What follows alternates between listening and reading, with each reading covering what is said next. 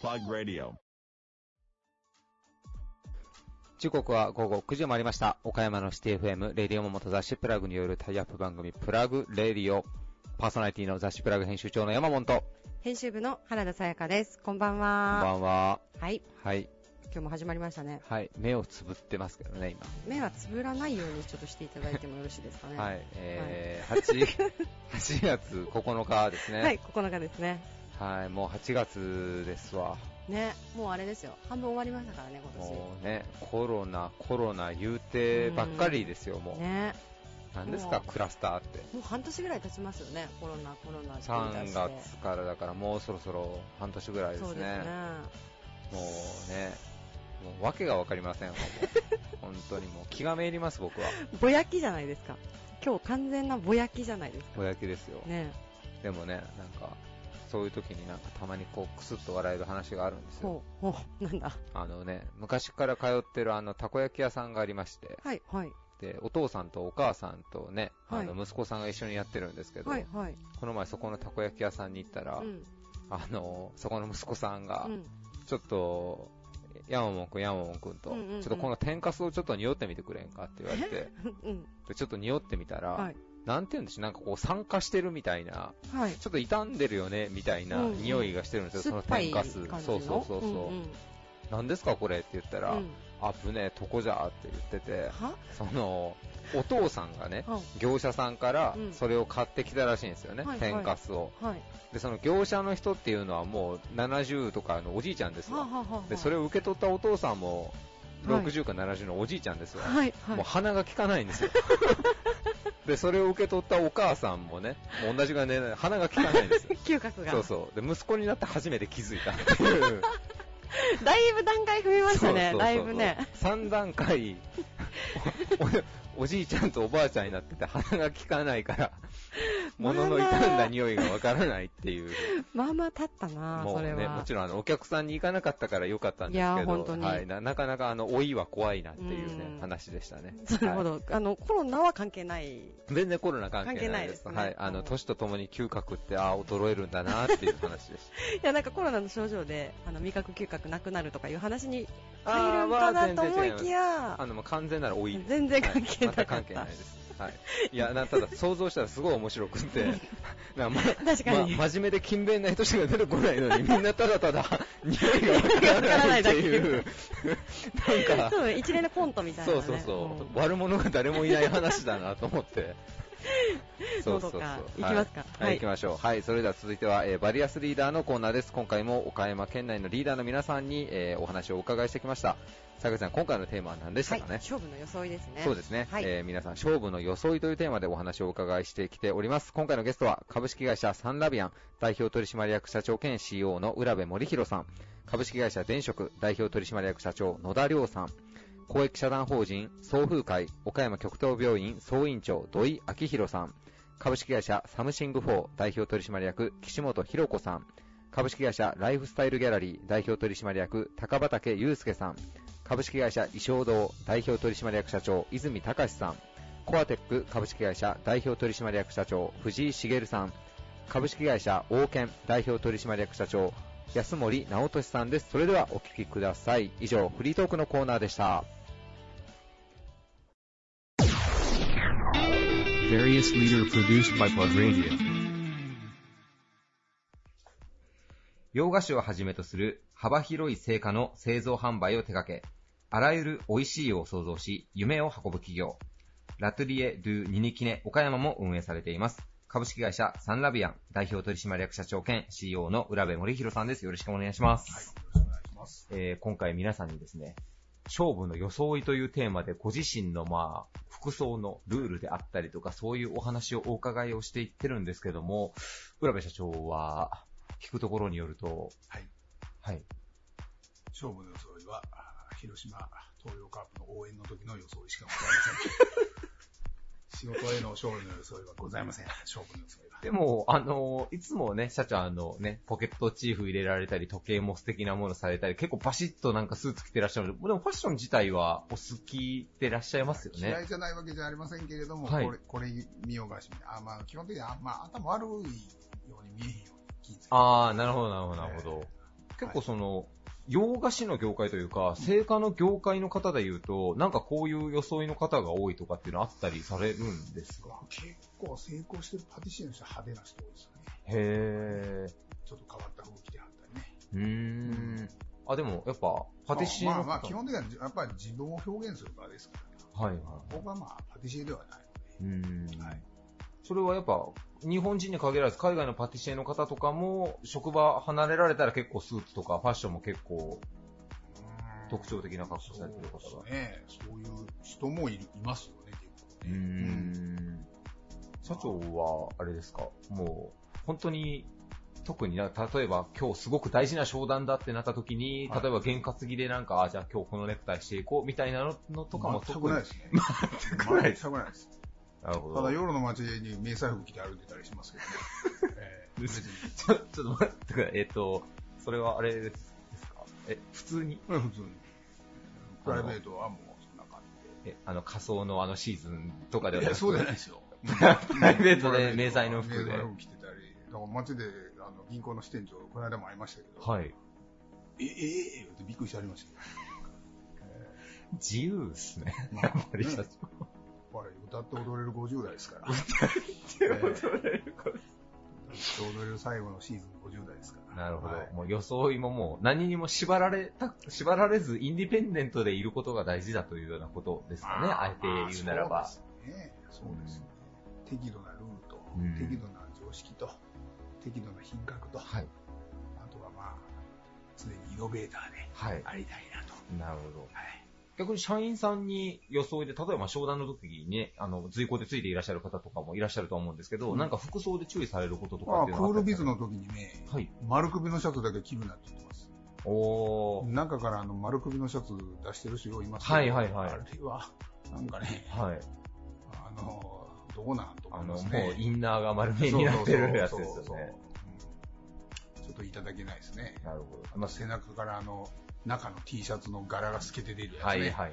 これもやっぱりいただけないですね。なるほど。うんじゃあまあ、ルールは特に課してはないけども、やっぱ清潔感とか見た目で不快感与えるようなものはまあやめて基本的にやっぱ頭悪そうに見られるように悪そわかります言うたら。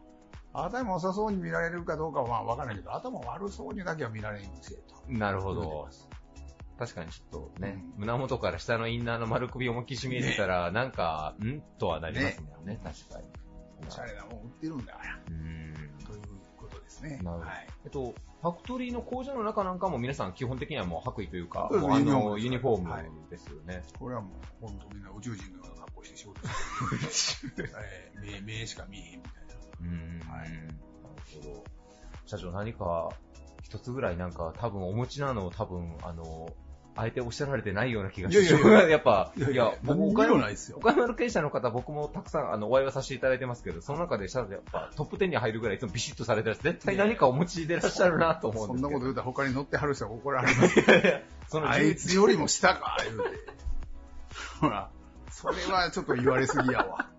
ええそれはちょっと言われすぎです。ええそんな大層なもんでございます。いやいやいや、はいすいません。ちょっとはい僕もうっかり発言で窮地に立たされましたけど、急に。えわかりました。じゃあ、えっと、最後に社長、あの、まあ、2020年、まあ、東京オリンピックも。控える年になりますけども、え2020年のサンラビアンさん、まあ、どのようにこの年は、こう、舵を切っていかそうれるです予定ね。あ今本当にあの、第二の創業期ぐらいのつもりで、うんえーいろんなことを見直していて、はい。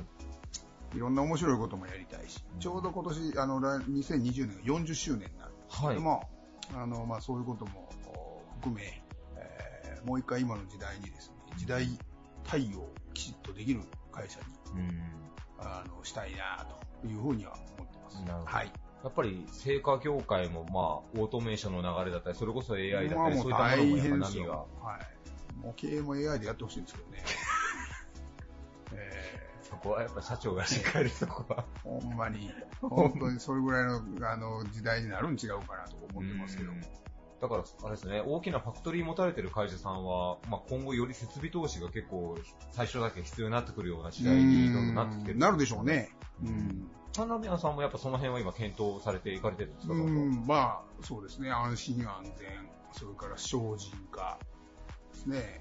まあ、それから今まで作れてないものが作れる投資。はいいろんなことを今、検討しながらやってます。あお菓子もじゃあ、そういった最先端の技術を取り入れることで、今までに違う、まあ、商品開発っていうのがまあ可能になるっていうまあ、可能そう性が、ですね。はい。はい。2020年もサンラビアンさんの役所にまた、いやいや、はいほんまあ、あの、交代せんように頑張っていきたいと思いますんで、えー、脳みそが退化せんように頑張らせていただきたいと思います。そうありがとうございます。いやいや、こちらこそ。はい、えー、ゲストは株式会社サンラビアン代表取締役社長兼 CEO の浦部森弘さんでした。ありがとうございました。はい、ありがとうございました。Various leader produced by Plug Radio. 屋内外サインの設計、施工を修行とし、あらゆる景観づくりを手掛ける環境空間演出企業、株式会社電職代表取締役社長の野田亮さんです。よろしくお願いします。よろしくお願いいたします。今回皆さんに勝負の装いというテーマでお話をお伺いしておりますが、はいえー野田さんはご自身がまあ大事な商談の時とかですね、ええまあ勝負といってもいろんなシーンがあると思うんですが、はいご自身のなんかそういった時の装いのルールであったり、何か哲学的なものがあればはい教えていただけたらなと思います。はい。えっ、とですね、あのーまあ、ビジネスにおいては、えーここぞという時というよりも、大体まあ、いつもですね、あのー重要な、んです。で、まあ、商談とか会合とかいう、まあ、時だけじゃなくて、まあ、急な訪問とか、急な出会いというのが多いので、はい。あの、装いについては、あの、普段からずっとあの、気をつけているつもりでいます。はい。で、あの、鍵としては好感度が重要だなと思っていまして、えー自分がどういうものを着たいかとか、どう見せたいかというよりも、人にどんな印象を持たれるかとか、えーどう見られるかということの方が重要だなと思ってまして、はい。逆になんかここ一発で気合を入れてい、えー行こうとうん思ったりすると失敗するので、これは要注意かなというふうに思います。で、あの、まあ、例えば、あからさまなブランド品ですとか、あの派手なスーツとかいうのは、えー相手にどう思われるかにおいては、ちょっと、うん論外かなと思ってまして、まあ、反面、あの、清潔感とか、あの、品のある家たちとか、いうのは、まあ、誰と会っても好感度が高いのかなというふうに思いますね。なるほど。野田社長は MBA なんかもね、取得されてらっしゃいますけども、はい。すみません、僕 MBA に全く触れたことがないんであれなんですが、そういった装いのことなんかも授業というか話があったりは、そこはもう特に触れられはしてまあ、ないですか、MBA ではさすがに、あの、服装とかファッションとかはい。についてはないですけれども、そうですね、MBA とファッションのつながりはあまりそう考えたことはなかったんですけれど、どうなんでしょうか？まああれですね、えーファッション系の企業を分析することはあっても、装いの話はあまりしないですかね。そうですね。うんちなみに今日もあのね、ちょっと薄めのパープルのタイとチーフでこう色を合わせてらっしゃったりしますけど、そこのチーフとタイの色を合わせるとかっていうのは結構、えノアさんの自分のマイルール的なものだったりも。あ、そうですね。まあ、これは、あの、原則そうなのかなというふうに思ってやってるんですけど、はいあのーまあ、チーフもタイも、あんまり派手なものにするとね、あの好き嫌いとかが分かりますので、はい。なるべくこうシックなものにして、うんでシックシックで合わせれば、まあ、好印象、印象度、好感度も高くなるのかなというふうに思います。なるほど。今日ちなみにね、あの、まあ、音声なんであれですけども、あの、はい濃紺の3ピースのスーツをね、お召しになられてるんですけども、野田さん結構あれですよね、タイトめなスーツスタイルは多いあ感じですね。自分の体型がちょっと細身なんで、まあ、それに合わせて、あの、スーツも細身にあの作ったりとかしてますね。いや、実はあの、野田さんとね、たまにあの、フィットネスジムでお会いすることが 実はあるんですけど、はファッションの前にまずはあれですよね、体型の維持っていうのも実は大。切かもしれないですね。えー健康維持と、あの、兼ねて体型もやはり重要だと思いますんで、私もあの、年を取るとともにですね、あの、体型維持を努めないとなかなか、えー厳しいなというところもありまして、で、あの、ジムには通わせていただいてますけれども。その清潔感って言われるところに体型維持っていうのもひょっとしたら入ってくるのかもしれないですね、そうですね。やっぱり。り体型はイメージにもなりますんで、うんあのーやっぱり自分の体型を維持して、えーいいイメージをこうも、あの、同時に維持していきたいなと思います。はい、ありがとうございます。えーそしてね、もう放送の時にはもう2020年、まあ、東京オリンピックの年になってるわけなんですけども、はいえー実は、えー株式会社電職さん、岡山の企業ではあるんですが、い東京オリンピックなんかでも実はちょっとこうね、会場のいろんな分野でちょっとお仕事をされてらっしゃるということで、はい。教えていただける範囲でいいんですけども、東京オリンピックには電職さん、ええどういった感じで関わってらっしゃるんでしょうか？えーとですね、あのーまあ、一番メインなのはやはりえー国立競技場ですね。はい。あの、メインスタジアムになると思いますので、えー開会式もここで行われると思います。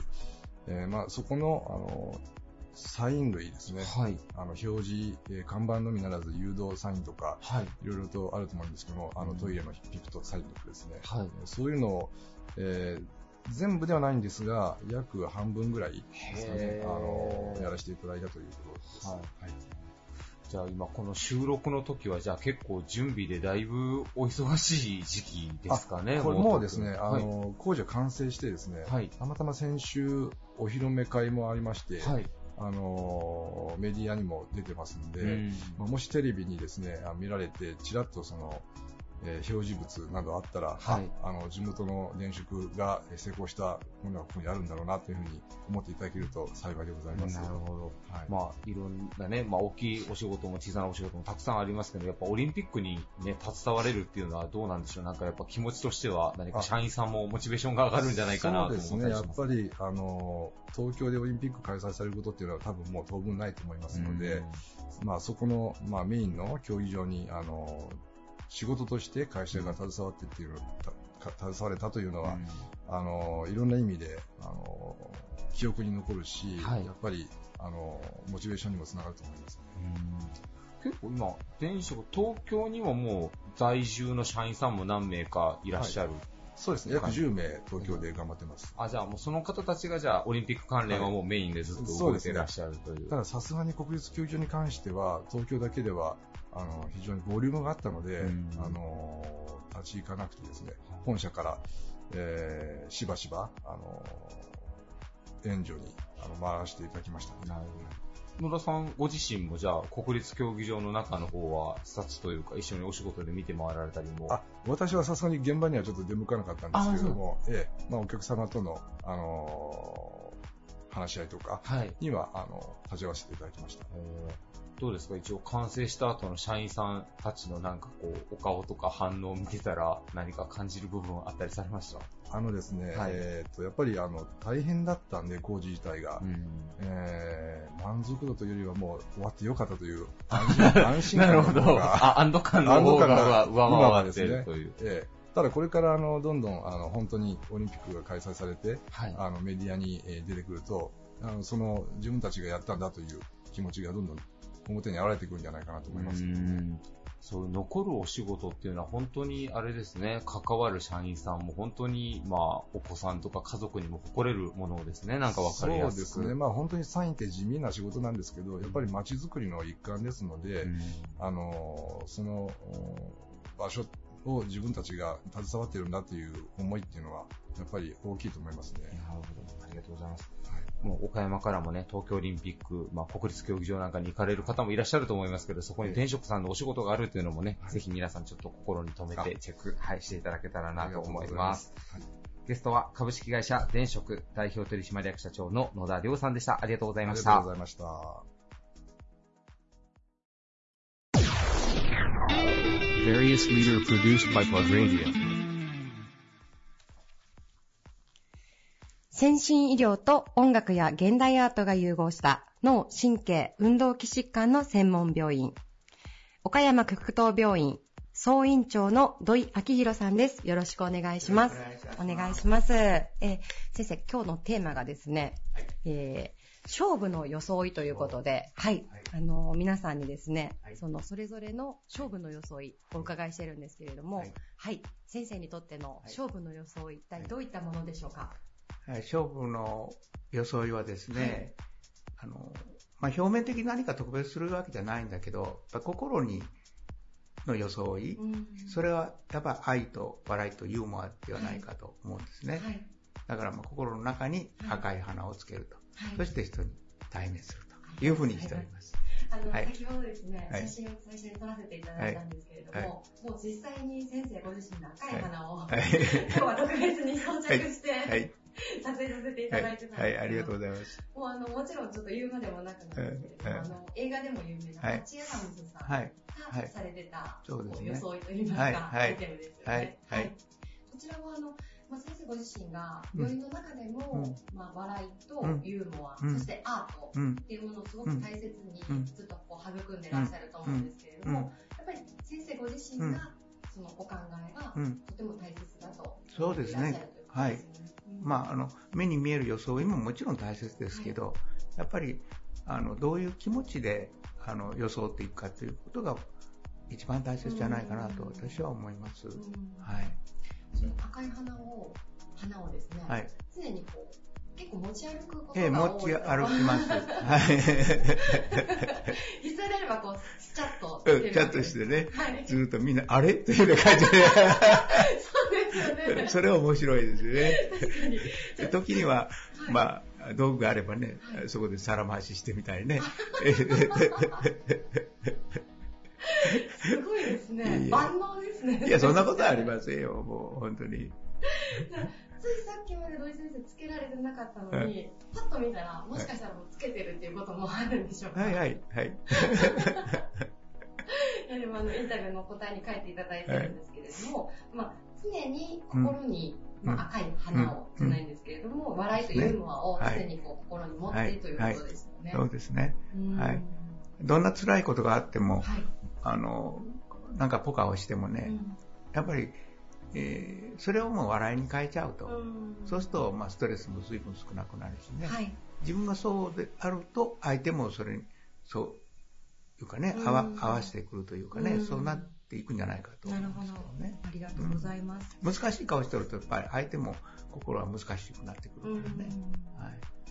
いつもあの先生は、あの、もう冗談なのか本当なのかわからないことをですね、織り交ぜながらお話をしてくるので、私はずっとインタビュー中に笑ってしまうんですけれども、でも本当にこう、あったかい気持ちになるというか、はい。もうありがたいなと思ってます。ありがとうございます。はいちょっと後半はということで、はい。少しお話が変わるんですけれども、はいはい。先ほど冒頭でもご紹介させてもらったように、うん。うん。4月からうん。院長ではなくうん。総院長になられるとそうですねいうことで、はい。はい。はい。例えばなんですけれども、はい。病院内では、じゃあ先生がうん。今までされてたことはうん。少し変わってくるんでしょうか、業務的に。えー業務的には、まあ、院長としての、はい。まあ、いろいろな印象のことはですね、新しい院長、または副院長がしてくれると思います。えー私はまあ全体的に、まあ、あの人育てとか、はい。まあ、人材育成ですね、うんそれからまあ理念の振動とか、えー今までやってきたあの理念に基づく、まあ、全員参加の経営はい。指針書作りとか、はいそういうことに対してはまあアドバイスしたり、していこうとはい。思います。それからまあ外に向かっては、まあ、あの、営業のお手伝いするとか。はい。営業のお手伝いもされるんですか？もちろんですよ。えー営業がないと病院成り立ちませんのあ、で。そうなんですね。はい。はい。それは営業本部本部長がおりますので、はいまあそれをサポートしながらあ、そうなんですね。なんだか土井先生から初めてそういうあのビジネスマンというかあ、そういう一面を垣間見た気がするんです。いえいえ、あの、ビジネスというより、やっぱりこの病院というのをはい。こう成り立たすためには、やっぱりお客さんというかね、うん。そういう顧客の人がサポートして、うん。えーくださらないといけないんで、はいはい。まあ、それに対するあの広報ということも非常に大切だなとなるほど。思っておりあます。、ありがとうございます。じゃあ、あの、総院長になられたら、先生さっきおっしゃったんですけど、はい。なかなかまだ呼べてないんですけれども、はい。アッキーと、そうです。あの、あの、総委員長も、はい。私はまあ、あの、あの、掃除の層とはい、書こうと思っておるんですけど、はいはい。はい。まあ、それは、あで、まあ、あの、何てって呼んだらいいか、また委員長でもね、あれですから、まあ、その時はアッキーと呼んでくだされば、私、アッキヒロですので、はいアッキーの方が、あふさわしいんじゃないかというふうに思ったんですけど、はい。ありがとうございます。ちょっといつ呼べるかわからないんですけれども、いやいや先生のキャラクターだったはいら、大丈夫なんだ。か、はい、呼んで大丈夫なのかなどうぞ呼んでください。恐れながら。いや、恐れ。いいですか。じゃあ、あの、アッキー、これからもどうぞよろしくお願いいたします。こちらこそよろしくお願いいたします。ありがとうございます。えー本日のゲストは、岡山極東病院総院長の土井明宏さんでした。ありがとうございました。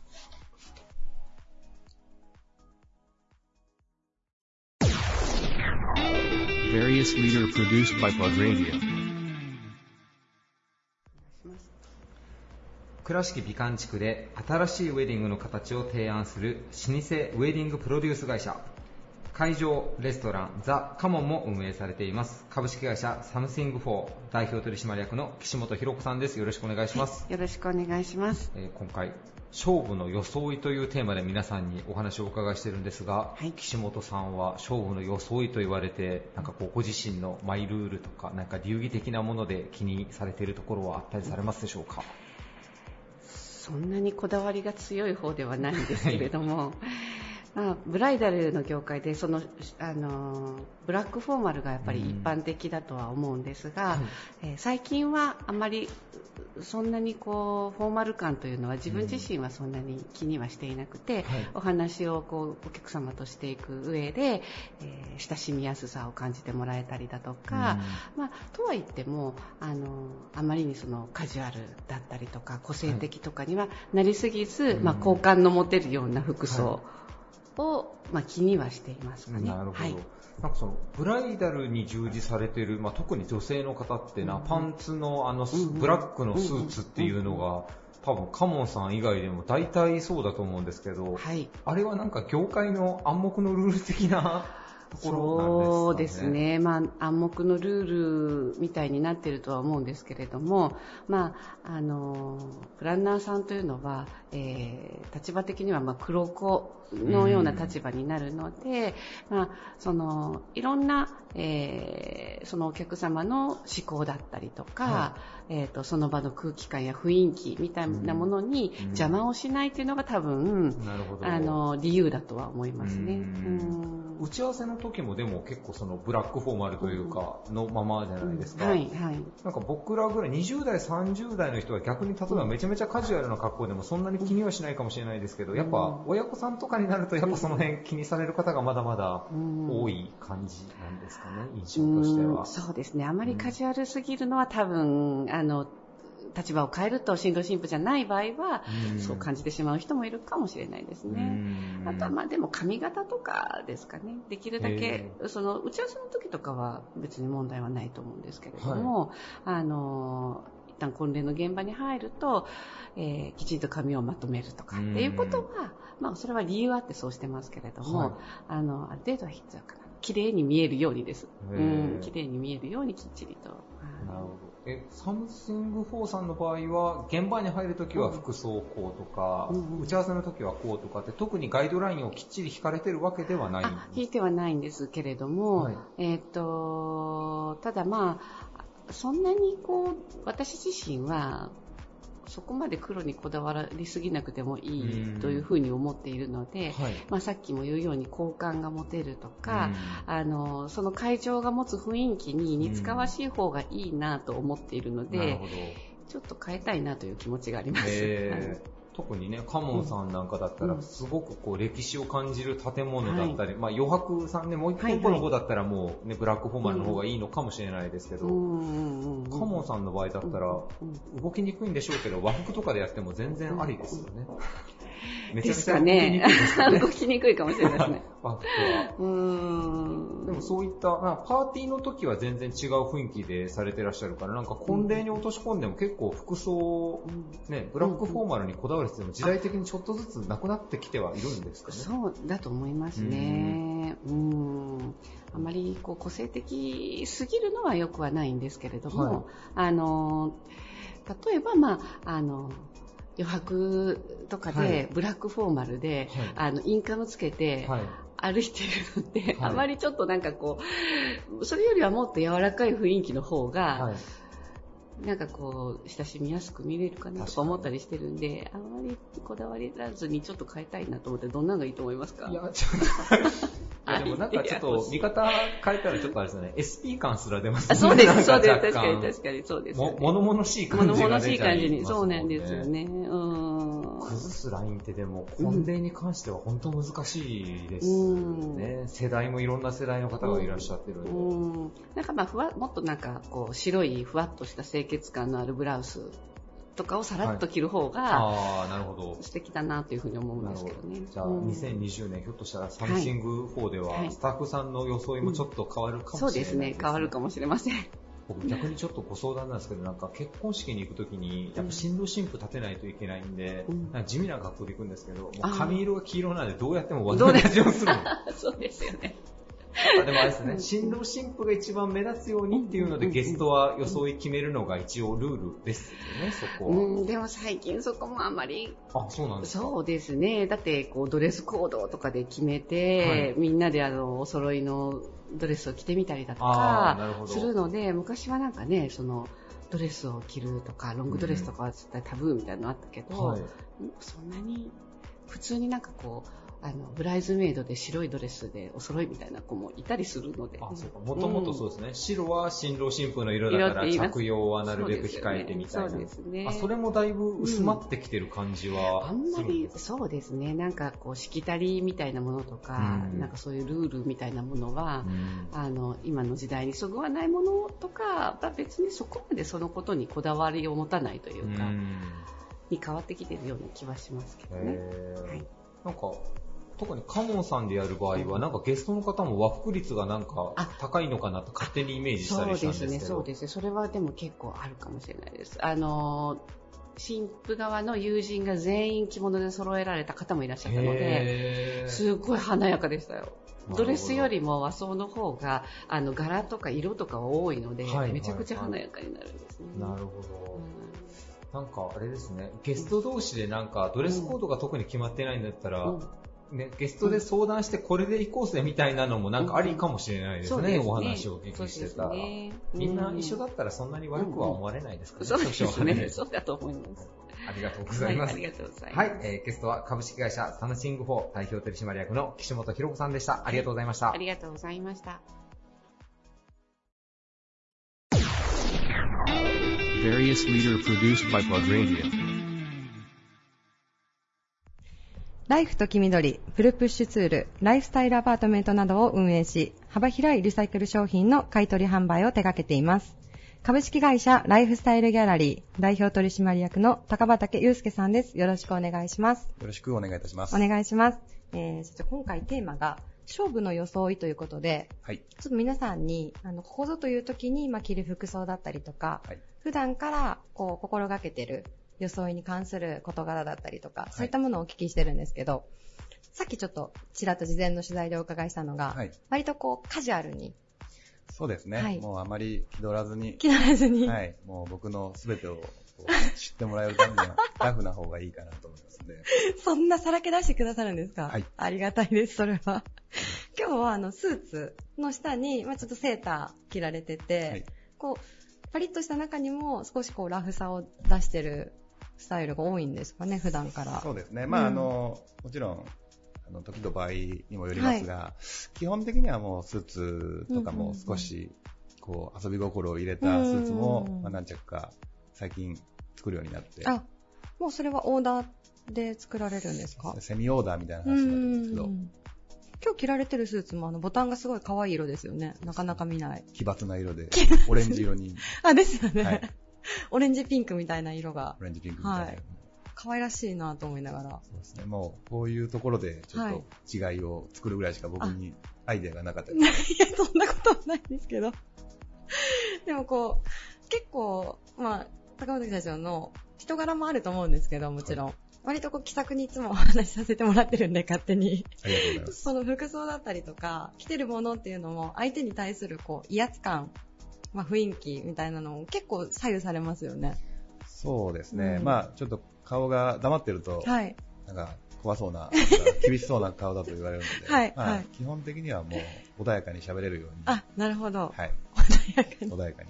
あ、穏やかに相手に受け止められるように。そうです。まあ、はいもう本当僕も緊張しいなんえで、、そうなんですか？そうですね、めちゃめちゃ緊張しいなんへで、もう基本的には、やっぱりこう雰囲気、はいまあラフな雰囲気で、はい。僕から話。させてもらえるぐらいのことがいいなと思って、はいまあ、服装からだとあラフなとこですかね。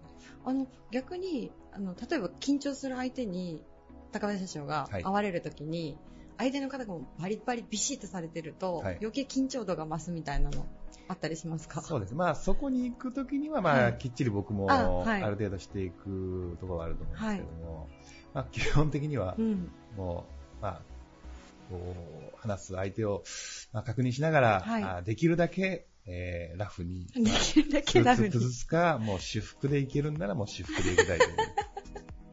私服の方がお好きということですね。そうですねうんうん、なるほど。ありがとうございます。はい。すいません、じゃあちょっと後半、全くこのテーマとは関係ないお話なんですけど、はいまあ、昨年、あの、ライフスタイルアパートメントさん、東野町に新しくオープンされて、はい。あの、いろいろ他の店舗では、なかなかお見かけできないのはデザイナーズだったりとか、はまあ、ヴィンテージだったりとか、はそういうちょっとこう、おしゃれなハイブランドの家具とかも取り扱ってらっしゃると思うんですけど、そうですね。はい。今、ライフスタイルアパートメントさんで、結構イベントとかも定期的にやられてるっていうふうにさっき教えていただいたんですけど。そうですね。あの、まあ、今は月に1回、はい。まあ、これで今2回目ぐらいなんですけど、えーウィークエンド AP という、んんんまあ、あのうちのその問屋町のお店のまあ裏側で、まあいろんな出店者さんはい。呼ばせていただいて、はい。まあ、食事もお叱り、まあえーとまあ、お花とか、まあ、緑とか、まあはいそういったものを販売する、まあ、業者さんも含めて、はい。まあ、いろいろ、まあ、仕掛けというか、まあ、遊びを、うん今はまあ本当にこう始めたばっかりなんで、まあ、いろんな人に知ってもらうような段階だと思いますけど、まあ、いろいろ試行錯誤しながらやってるような段階ですね。なるほどはい。あの、プラック53号でも、はいあの、紹介させていただいてるんですけど。私ちょっと取材行かせてもらって、はい。すごいこう、ビールの種類が面白いんですよね。そうですね。それもなんかちょっと変わった、はい。でし、もともとはまあ夜もやろうと思ってたんですけども、はいまあ、もうお昼、今はもう8時ぐらいにお店閉めるので、基本的にはまあお昼からはい。ビール飲めるみたいな。いいですよね、はいそれ。なかなかもうビールだけ買って帰れる方もいらっしゃいますし、へー。ランチしながらビール飲んで、はい。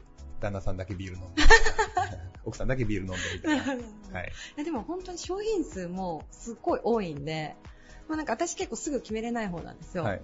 なんで、あの、絶対1回どっかで、あの、まあ、1回とは言わず2回ぐらい休憩挟むんですよね、はい買い物の時って。はいで、その時に、ああれどうしようかな、これどうしようかなとかいろいろ考えるんですけど、はそれがあの、できるじゃないですか、店内で。うんあれすごいありがたいなと思ってて。そうですね。こう、僕たちもどういう感じにお客さんにフィットするかなっていうのは、まあ、必ず、まあ、とにかく、まあ、食事食べれて、まあ、コーヒー飲めたり、うん。まあ、こう考えれる時間の場所になればいいなと思って始めたんですけども、はい。まあ本当に食事だけされる方方も。も全然いらっしゃいますし、うん。もう買う中でこれどうしようかなっていうのを、うんまあコーヒー飲みながら悩んで、うんっていうお客様も本当にいるんで、はい。まあ、徐々にこう少しずつはい。浸。透してきて、まあ、なかなかこう中古家具屋の中に、はい。まあランチ食べれるところがあるっていう感覚がないと思うので、まあ、その辺は僕たちとしても、うん。まあ、挑戦してみて、うん。お客さんに、まあ、喜んでもらえればそれがいいかなとはい。思いますね。ありがとうございます。また今後もなんか面白いイベントとか、もし計画されてるようだったらぜひ教えてください。まあ、あの全然こう、はい活かせるかどうかわからないですけども、はいはい屋上があるんで、はいその問屋町のおですね、広い屋上があるんで、はい。まあ、そこをぜひ交渉して、はい。えーまあ本当に、まあ、こうイベントというか、はい本当、やりたいことはね、グランピングやったりとか、うんうんそこでこうヨガ。朝ヨガとかねあ、気持ちよさそう。ねいいと思うんですけど、ね。朝ヨガいいじゃないですか。朝ヨガいいですよね。ねえやったことないですけど。今時はもう、やっぱそういう心をリフレッシュさすうん時間って必要なのかなと思って、はい余裕を持ってはい。朝からやる。いいですね、ね本当。そういうのをちょっといろいろと、まあ、考えてはいるんですけども、はいまあ、どういうふうにこうやっていけるか。うん。問屋町っていう、まあ、やっぱりこう岡山の中でも、うん。まあ、ある意味カルチャーがある場所なので、そうですね。うん。なんかうまく皆さんの中にフィットしてもらえればいいかなと思うんですけども、でも朝ヨガとか、まあ、はいグランピングとか、今言われてたその2つ、まあもちろんまだその具体的なというわわけではないと思うんですけど、はい。ちょっとでもすごい似合いますよね、問屋町っていうあの場所にも。ね何かこう、そういうエッセンスというのは、はい。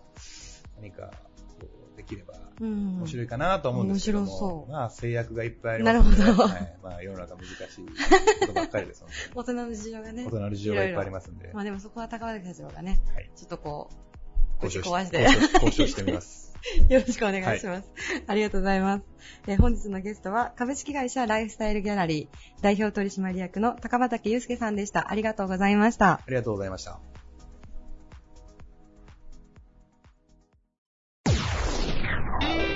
Various leader produced by Plug Radio.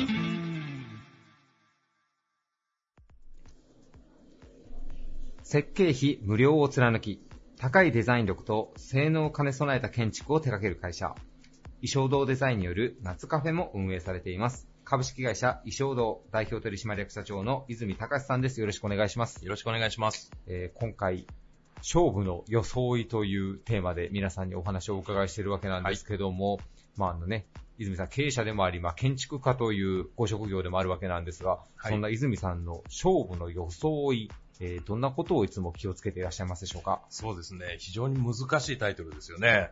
あの、スーツって楽でしょ？考えなくていいでしょ？ん。なので、えー服装をね、スーツ以外とすることで、はい。少し工夫がいるというか、うんコーディネートが必要ですよね。なるほど。スーツは禁止だけども、まあ、身だしなみとしておしゃれには気を使いなさいと。泉さんは、その中でもこう、一番、まあ、ご自身の中でユニフォーム化してる装いというと、どういう格好が多いんでしょうか、やはりあの、僕たちの仲間内でも多いんですけど、はいやっぱブラックは増えますね。うーん。はいなるべくあの、建築物も、白から黒の、はい。まあ、明暗色、はい。色彩のない色ですね。はい。えー建築っていうのはなるべくその中で作っていくと、お客様の好きなインテリアが映えるので。あの服装もなるべく白から黒の間はい。の明暗色はい。にするようにはしてます。へー。その中でもね、今回実はお答えとしては、まあ、TPO に合わせて、まあ、時計というのをちょっと一つポイントで、実は泉さん挙げていただいてるんですけども、はい。今日着用していただいている時計は、はい。はい。えー、ブレゲという時計になります。はい。はい。もう、それを、まあ、あれですよね。カジュアルな格好の中でも締めるところは締めるというような意味で、やっぱちょっと一点、やっぱいいものをという。あの、年も年なので、あの、カジュアルすぎても、うん。というのがありまして、はいやはりあの男性って、靴と時計ぐらいしか、おしゃれをね、こうするとこってなかなかないと思うんですね。その中でやはり、えー時計っていうのは大事かなということで、はい。あの、少しだけ無理を言って、奥さんに文文句言われながら、時計だけはおねだりするようにしています。なるほど。その中でも、まあ、ブレゲを選ばれたのは、こう、何か特別思い入れというか理由があったりされたんでしょうか？そうですね、やっぱり歴史もある、あの、時計ですし、うん。あの、コインエッジっていうね、あの、縁がコインのはい縁のようになってる。うん。これが一つの特徴なんですうが、ん。僕あの、建築物もそうなんですけど、はい。あの、余白をとっても大事にしてる人なので、はい。その周りというかね、はい縁というか、そこが特徴的で、とっても、そこが好きなんです。なるほど。まあそういった余白というのもあります。先ほどのまあコインエッジでまあ建築家なので、やっぱそう細かいディティールみたいなものにやっぱちょっと惹かれるというのもそうですそうです。。もう細かい部分で誰も分かってくれないんですけど、うんはい、そういったところに惹かれて、やっぱりブレゲは、はいあの好きですね。なるほど。でも、おっしゃられるように、カジュアルな格好でもね、ちょっと時計だけなんかちょっとドレスアップしたようなものを一点つ身につけられるだけで、ちょっと印象がね、はい全然違ってきますもんね。はい確かに。なるほど。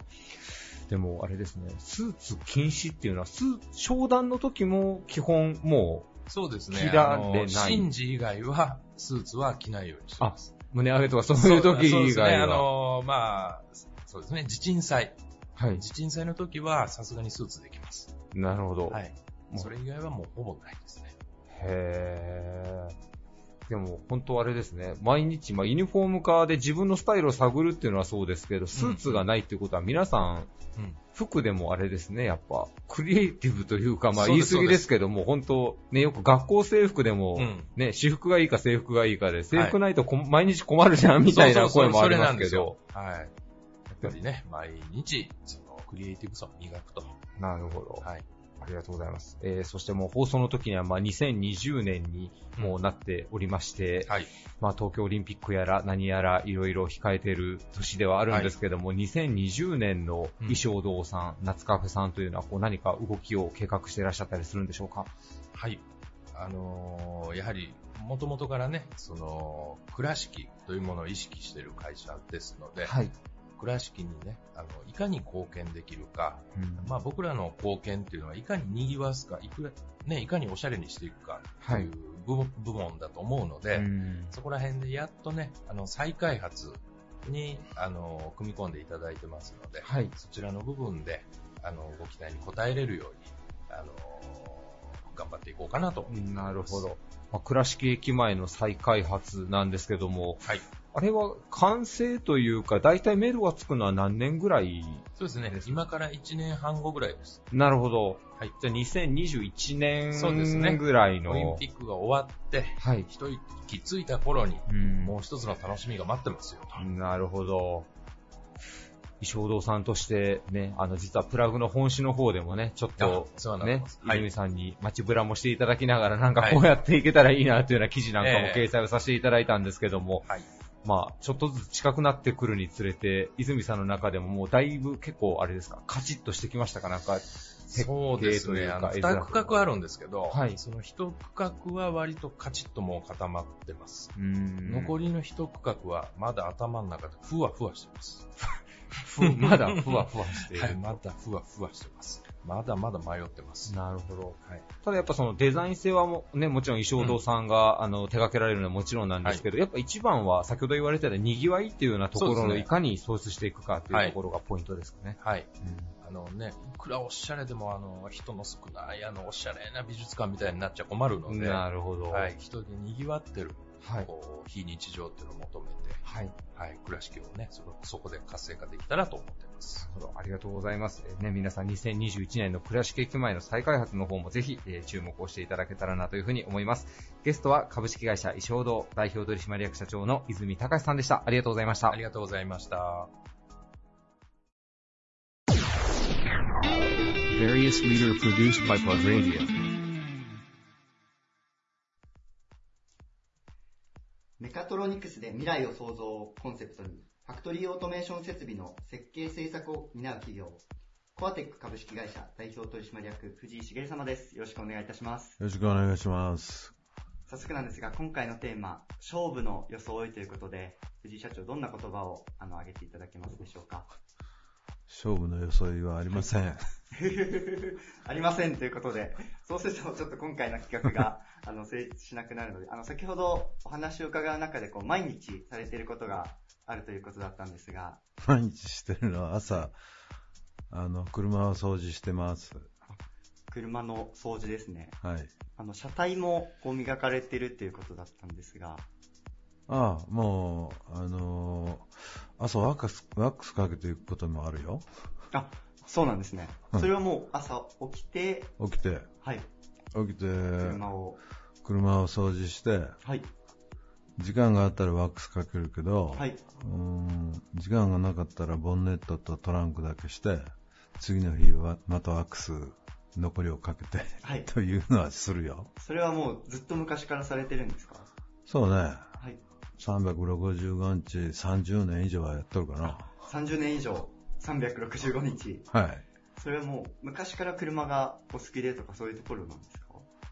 いや、親父が多分掃除をしとって、はい。独立してから、あ、自分もなんか掃除しよういう気になってやり出したのが、もう日課になっとるかな。なるほどですね。でも朝起きて、そう、まあ仕事に行かれる準備が、仕事行く前に車をきれいにして、はい。まあ誰か人が乗ってもいいように、とにかくきれいにして行くのがもう日課。365日ってなかなかすごいことだと思うんですが、なんかご自身はそこ思われてるところとかあったりしますか？あるよ、フーバー辛いね。ウェーバー辛い。なるほど。フーバー辛い。今はガレージがあるからええけど、はい。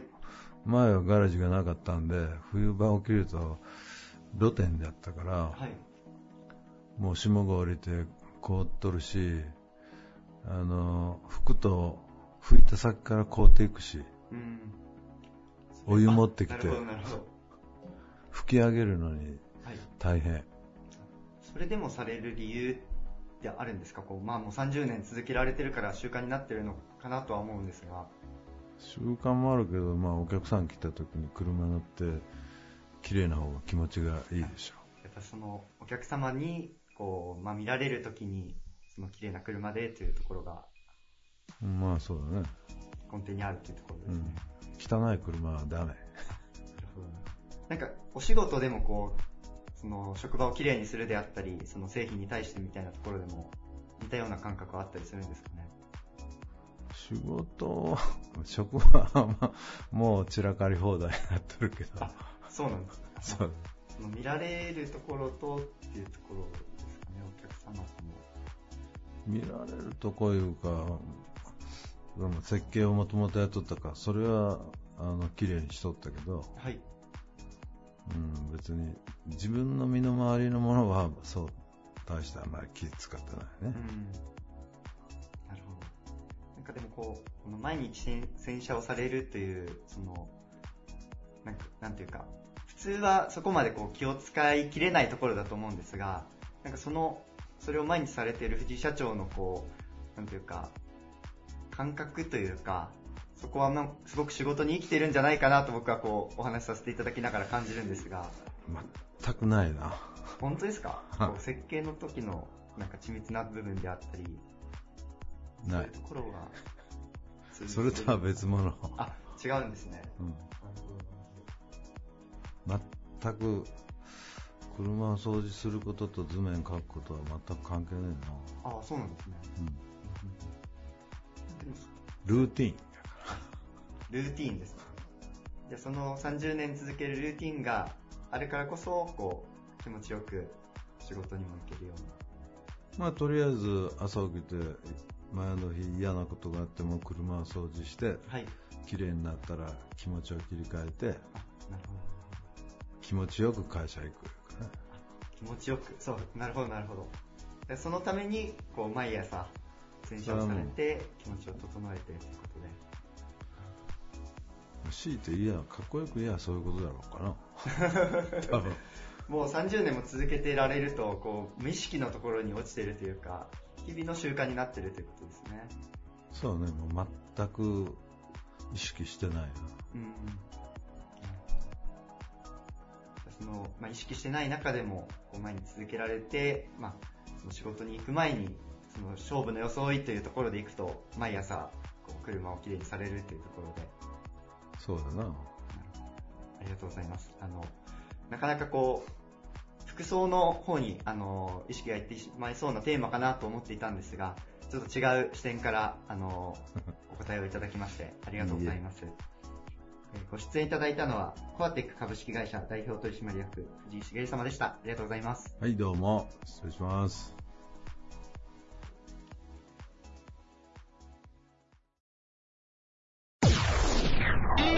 Various leader produced by Plug Radio. オーケンデザイン代表取締役社長、安森直俊さんです。よろしくお願いいたします。よろしくお願いいたします。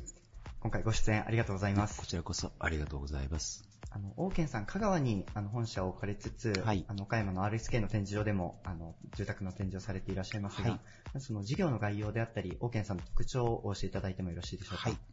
まあ、私ども住宅の方の設計施工をしているんですけれども、まあお客様に合わせたプラン作り、線一本から描くというところが最大の特徴だと思います。なるほど。線一本からはい描くということですね。その、まあ、いわゆるパッケージ化された住宅を販売するのではなくて、その、一から作るというところが特徴になるという。そうですね。あの、すべて内部のスタッフ、内製化した形で、えーデザインを、オーダーメイドのデザインって言ってもいいと思うんですけど。なるほど。はい。もう住宅をオーダーメイドで、こう、一から作られる。そうですねそれのプロフェッショナルとなるスタッフさんが、社内の中にいらっしゃるというそうですね。あの、設計事務所と、あと工務店が融合したような組織体だというふうに考えていただいた、あ 考えていただいたらいいかと思います。なるほど。あのすごくわかりやすい設計事務所と工務店がそうですねなっているということはいでもそこがワンストップというか、あの一つの社内にあると、その、まあ、お客様に対するこう充実度というのは変わってくるんじゃないでしょうか。そうですね。また合わせてあのインテリアのデザインの方にも重きを置いておりまして、はいまあ、インテリアからも住まいっていうのは設計できるんではないかなということで、まあ、あの香川の方ではインテリアショップも併設した本社を持ってたりとか、とっても大事な要素だと思っています。確かに、あの、インテリアというワード、確かに特徴的だなと思ってまして、その、いわゆる箱を立ててから中に入れるものではなくて、そこまでイメージした上で、あの、外側のというか、住宅自体も建てるということですね。そうですね。まあ、基本的には、その方々、ご家族の、まあ、生活ですね。ライフスタイル。まあ、10年後、20年後、30年後までを一応考えた上で、プレゼンさせていただくというか。プレゼンをするという感じそうですね。なるほど。ありがとうございます。その、ちょっとインテリアから、そのデザインを作るいう感覚っていうのは、あのそう考えられたきっかけみたいなのってあったりしますでしょうか？ああります。あの、要するに、インテリア家具とか、えー照明だとか、そういうものがきちっと整っていない空間と、それが、同じ空間でもそれが整っている空間では全く印象が変わるんですね。特にあの、ヨーロッパなんか行くと、とってもインテリアが上手なんですけれども、インテリアを少し もっと前に出したような住まい作りもあっていいのではないかなということで、結構インテリアには重きを置いてます。なるほど。はいそことこう住宅が組み合わさって、そうですより良いその生活というのが、そうですということですね。あの、それではここから、あの、ちょっと今回のテーマ、勝負の装いということを伺っていければと思っているんですが、はい。えー勝負の装い、社長はどんな装いを挙げていただけますでしょうか？はい。はい。えー身に持つものとかのこだわりが全くないんですけれども、えーお客様のご要望の熱量ですかね、その熱量に負けないような、えープレゼンですね、えーパーツ含めた、模型含めた、プラン含めた、そこだけはもうお客様がご期待以上のものを出すっていうところが、まあ、こだわりというか、うんその熱量を持つこと自体が、その、お客様と対面するときの、まあ、装いというか、心持ちというか、そうですね。なるほどな。あの、社長とお話ししていると、はい。こうプレゼン、提案という言葉はい。がすごく印象的はい。なんですが、やはりその意識が強く持たれてるんですか？持ってますね。あの、プレゼンということは、そのご家族にとってのプレゼンなので、うん。あの、私ども同じ家は、あの、作らないので、もうそのご家族に向けた、どうしてもこう、プレゼンというような形になっちゃいますね。うんうん。なるほど。はい。まあこう、いわゆる企画物を売るのではなくて、提案するというところ、あの、そういうところからも。そうです。で、まあそのためにこう、熱量というところも、あの、大事になってくるっていうことですそうですね。その、例えば、今現在の要望だけでは、それが20年先までちゃんと成立するのかっていうのは、僕らはプロとしては考えなダメなとこなんで、そこまで考えたもの、お客様の期待を超えるものを、やっぱりプランとしては、あの、出したいというか、うんまあそこでサプライズじゃないですけど、こんなに考えてくれたんだっていうところが、まあ一番の僕らの大事にしたいところです。そこをプロとして提案していくっていうことですね。そうです。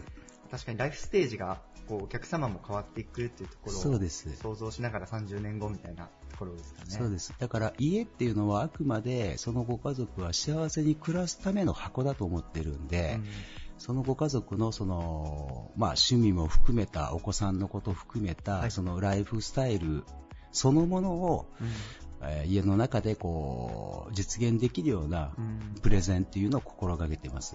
なるほど。はい。ライフスタイルはその住宅と共に荒れるような形でそうですね。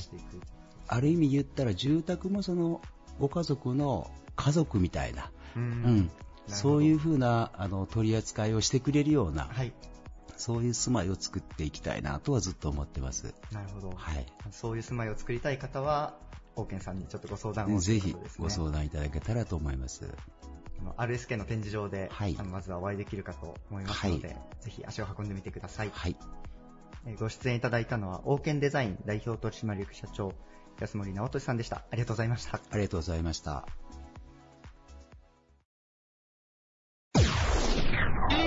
Various leader produced by Plug Radio. This radio produced by Okayama Premium Magazine Plug. See you next week.